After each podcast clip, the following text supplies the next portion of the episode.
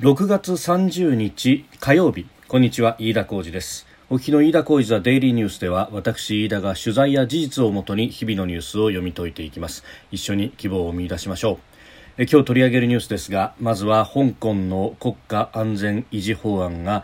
可決されました。それから中国人口抑制でウイグル人の方々に不妊を強制かというニュースアメリカの調査です。それから5月の日本の失業率有効求人倍率と労働に関する指標が出てまいりました。えまずですね、えー、現在があ6月30日の夕方6時前というところです。すでに東京の市場閉まっております。日経平均株価、昨日の終値と比べて293円10銭高、22,288円14銭と、プラス1.33%となりました。まあ、昨日大幅に下げたと、で、えー、2万2000円台割り込んだということもありまして、今日は反発をしております。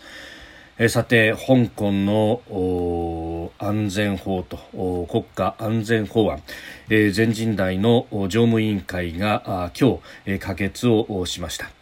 えー、香港選出の全人代常務委員が明らかにしたと会見で明らかにしたということです、えー、中国政府が香港に治安維持機関を新設し過激な抗議活動などを封じ込める狙いがあるとされています。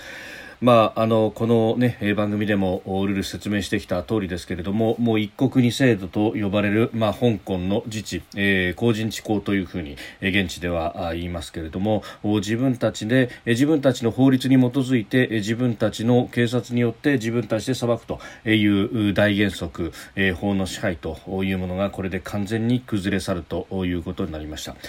でこの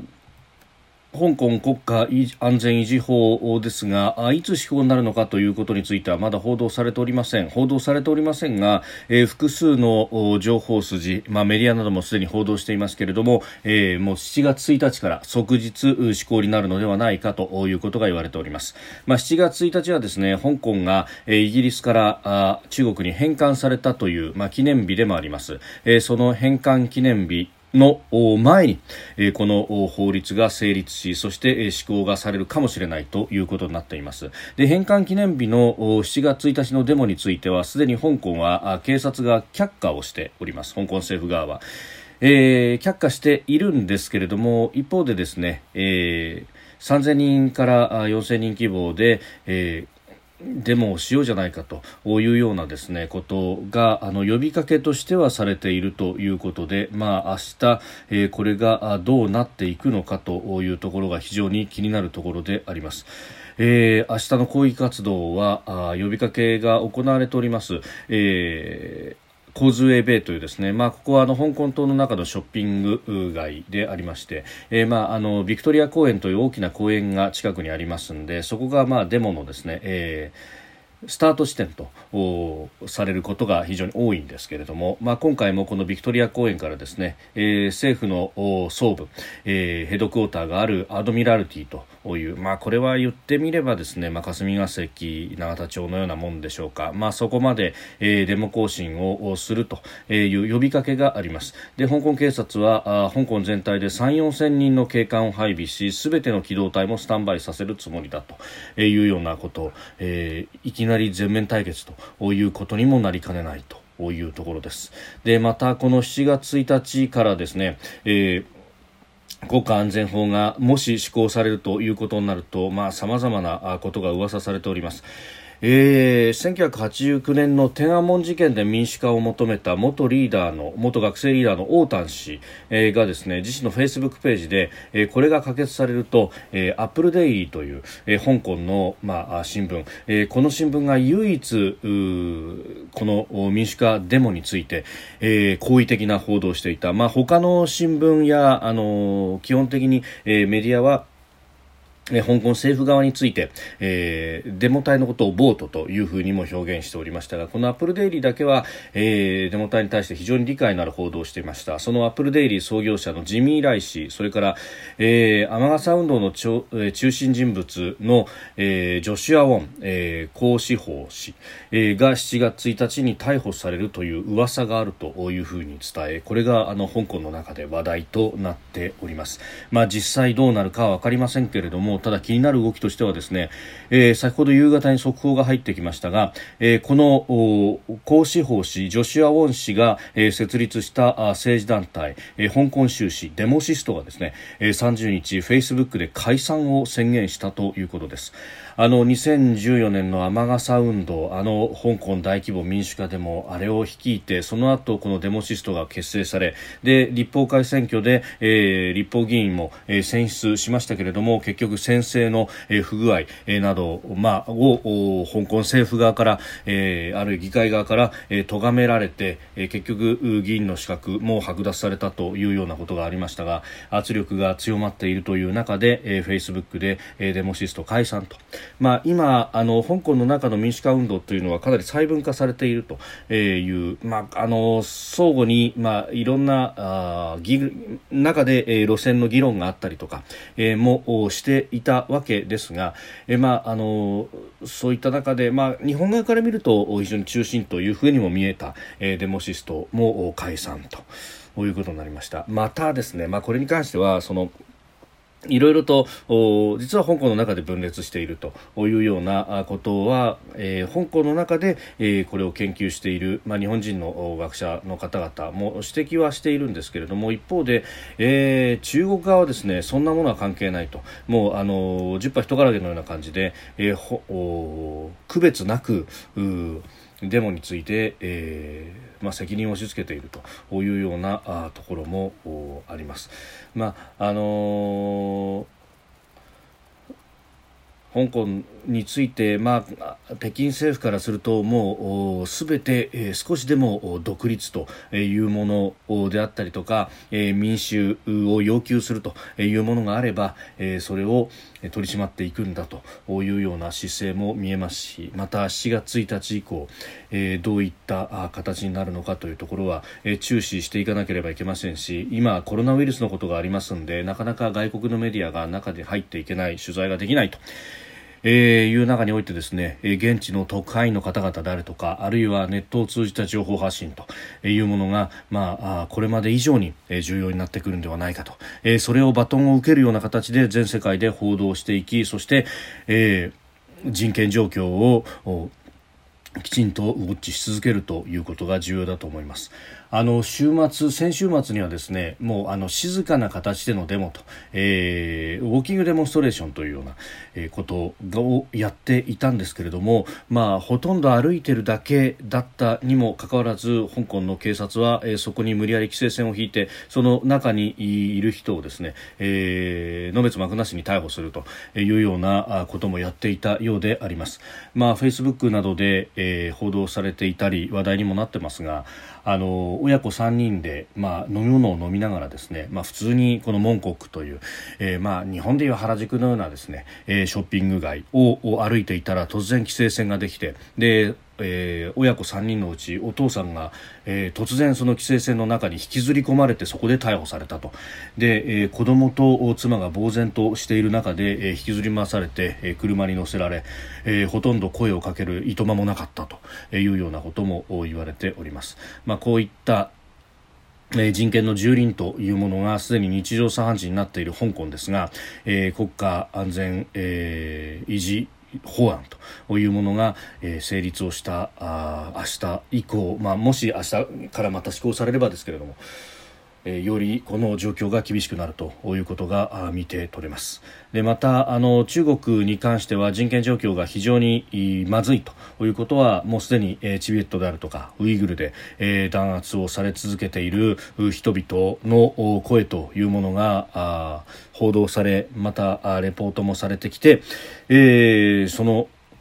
ひどさと。というものがもう全世界に知れ渡っていますけれども、えー、さらなるひどさというものが出てきました、えー、中国当局があの新疆ウイグル自治区の人口抑制策として、えー、ウイグル人など少数民族の女性に対し不妊手術を強制しているという報告書が、えー、29日発表されました、えー、国際社会からは直ちに非難の声が上がっております。でこれあのポンペオ国務長官もコメントを出しておりましてそれをアメリカ大使館のツイッターページがですね、えー、日本語に訳しても出しています、えー、ポンペオ国務長官は、えー、ウイグル人や他の少数民族女性に対する不妊強制を非難するとともにこの抑圧活動を中止するよう、えー、中国共産党に求める、えー、今日の我々の行動はその後の歴史が判断するであろうというふうに述べたということです。えー、この報告書でありますが、えー、ドイツ人の研究者のエイドリアン・ゼンツさんが、えー、現地の公式データや政策文書少数民族の女性の聞き取り調査に基づいてまとめたものだということです。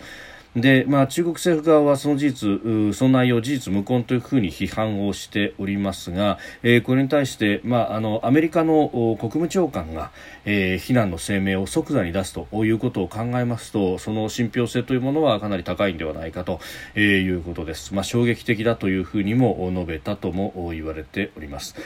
まあ、あの中国政府、批判に対して、まあ、これ否定をするんであればですねでは国際的なきちんとした調査団を、まあ、受け入れてで、えー、オープンな形で、えー、どういったことが起こっているのかということをきちんと出さなければいけないと、まあ、それはあの武漢の肺炎、えー、も新型コロナウイルスに関しても一緒であります、えー、ご存知の通り WHO はすでに中国の息がかかっていて公正な調査ができないんではないかという懸念が世界中で広がっているという中で、えー、ではそれに代わるような形で超えー、国をまたいだですね、えー、形の調査団というものを入れるべき、えー、そしてもし反論があるんであればこのウイグルに対してのものでも、え同じだというふうにも思います。えーこれあのウイグルの方々への人権弾圧というのはかなりいろんなところでも報道もされていて、えー、強制、収容所的なものを作って、えー、そこで、まあ、無理やり、えーイスラムの方々にとってはもう禁忌とされる豚を食わせた食べさせたりとかですねさまざまなことをやっているということはすでに知れ渡っておりますけれどもしかしですねこの不妊矯正というものになってくる人口抑制策というふうに、まあ、言われますけれども、えー、中国そのものは人口がだんだんと減りつつあるというふうにも言われております。今更何の抑制をする必要があるのかというのが1点、えー、そして、えーまあ、これはさまざまな報道によるとというベースで、えー、どこまで本当かというのは、まあ、少し予断がありますが、えー、ウイグル人の女性の方々が無理やり今漢民族の男性と結婚させられるという、えー、ある意味の民族浄化のようなものが行われているというような報道もあります様々な疑念が言われているその上この不妊強制ということになってくるとこの人権弾圧は甚だしいと。えー、日本でも優生保護法に基づく不妊手術というものが、えー、憲法上の権利の侵害でもあるということで問題になりそして裁判にもなっております、えー、隣の国でもこれと、まあ、同じようなもっとひどい、えー人権の蹂躙が行われているということこれに対して、えー、民主主義国家である日本もきちんと声を上げていかなければいけないというふうにも思います。えー、それから、まあ、中国に関してもう一つ気になるニュースはですね、えー、中国でインフルエンザの新型を発見したということが出てきておりましたこれは BBC が伝えているところなんですが、えー、世界的流行もあり得るというようなあ懸念を科学者たちは、えー、抱いているというような見出しもつけております。まあ、あの2009年に流行した新型インフルエンザ、まあ、これは豚由来でそこから人から人へ移る形への変異が行われたと言われておりますが今回もまあ豚を宿主として人にも感染するというようなことが言われております。まあ、あの新型コロナウイルス対応でこれだけこうかなりかかりっきりになっている中でですね、えー、さらにインフルエンザの新型ということになるとまたこれは、えー、パンデミックの脅威というものを警戒しなければならないということであります。まあただあの臨床の、まあ、お医者さんなんかに聞くと、まあ、今年えー、実はあ今年の冬は、えー、さほどインフルエンザが広まらなかったということが指摘されています。まあ、もちろんですねその手洗いうがいだとかマスクをするだとかという予防行動を、えー、いつも以上にみんなが意識したということがあったので、えそれもあるんじゃないかということも言われますが、えお医者さんに聞くとですねこれ不思議なもんなんですけれどもあの同じ地域で複数のウイルスが同時並行的に、えー、流行るということはなかなかないんだと、えー、一つのウイルスが流行ると別のウイルスというのは、えーあまり勢力を強めないというようなこともあるようです。まあ、今回は新型コロナが、えー、猛威を振るったというようなこともあって、インフルエンザはさほど流行らなかったんじゃないかという、まあ、これはあの経験則によるものなんで何か証明がされていることではありませんけれども、えー、現場ではそういったことも言われているようであります。確かにですね、あの私5歳の子供がいるんですが、えー、保育園で今年は流行が早いねと、あの去年のですね11月12月の段階ですでにインフルエンザが結構流行ってるなんてことが言われてたんですが、えー、年明けからそれがパタッとなくなってそして、えー、しばらくしたら、えー、新型コロナウイルスというものが、えー、中国の武漢だけではなくて、えー、日本でも流行ってきたというようなことが言われたと、まあ、こういった不思議な符号もあるもんだなというところです。えまあ、いずれにせよ警戒を怠るということは、えー、やってはいけませんし。ねえー、手洗い、うがい、えー、そしてマスクというところ、まあ、マスクは熱中症の絡みもありますので、ここでもご紹介しましたが、えー、子供に、まあ、みだりにつけるというよりは、そこら辺は様子を見ながらと、ソーシャルディスタンスを取りながらというところが重要だとも思います。えー、そしてコロナの影響、経済に出てきております、えー、有効求人倍率と、それから、あの、労働力調査で、えー、失業率というのが出てまいりました。えー、まず、有効求人倍率ですが、えー急低下しております、えー、1.20倍ということになりました、そして、失業率もですね、えー、5月の完全失業率前の月から0.3ポイント上昇して2.9%と3%目前にまでなってきております。あの失業率の方もですねここのところ0.1%ずつ上がってきた2月2.4、3月2.5、4月2.6と、えー、徐々にまずい数字が出てきているぞということが出てきていたんですが、えー、5月は2.9%と、えー、いうことになっております。でえー、失業者数も4ヶ月連続の増加で完全失業者の数が198万人となっております、えー、一方で就業者数雇用者数ともに2ヶ月連続の減少ということを非常に厳しい数字が並んでおります、えー、またですねえー、求人の方でいきますとあの就職件数、えー、新たに、えー、職に就いた方々というのがかなり減っておりまして、えー、前の年の同じ月と比べて、えー、40.7%減ということになっております。まあ、これからの時期、まあ、今、大学4年生、今度の就職というものはかなり厳しくなるということも、まあ、言われておりますし、さらにその先と、えー、ここから先は就職氷河期世代を新たに作らないようにしなければいけないんですけれども、えー、かなり厳しい状況と、えー、特に雇用というものは一旦落ち込むとなかなかそこから、えー、回復というのが遅いというふうにも言われておりますので、えー、ここを積極的に下支えする施策というもの第3次補正も含めてですね、えー、きちんと議論しなければいけないというふうに思います。飯田浩司はデイリーニュース月曜から金曜の夕方ポッドキャストで配信しています。番組やニュースに関してのご意見感想飯田 TDN アットマーク gmail.com までお送りください。飯田浩司はデイリーニュース。また明日もぜひお聞きください。以上飯田浩司でした。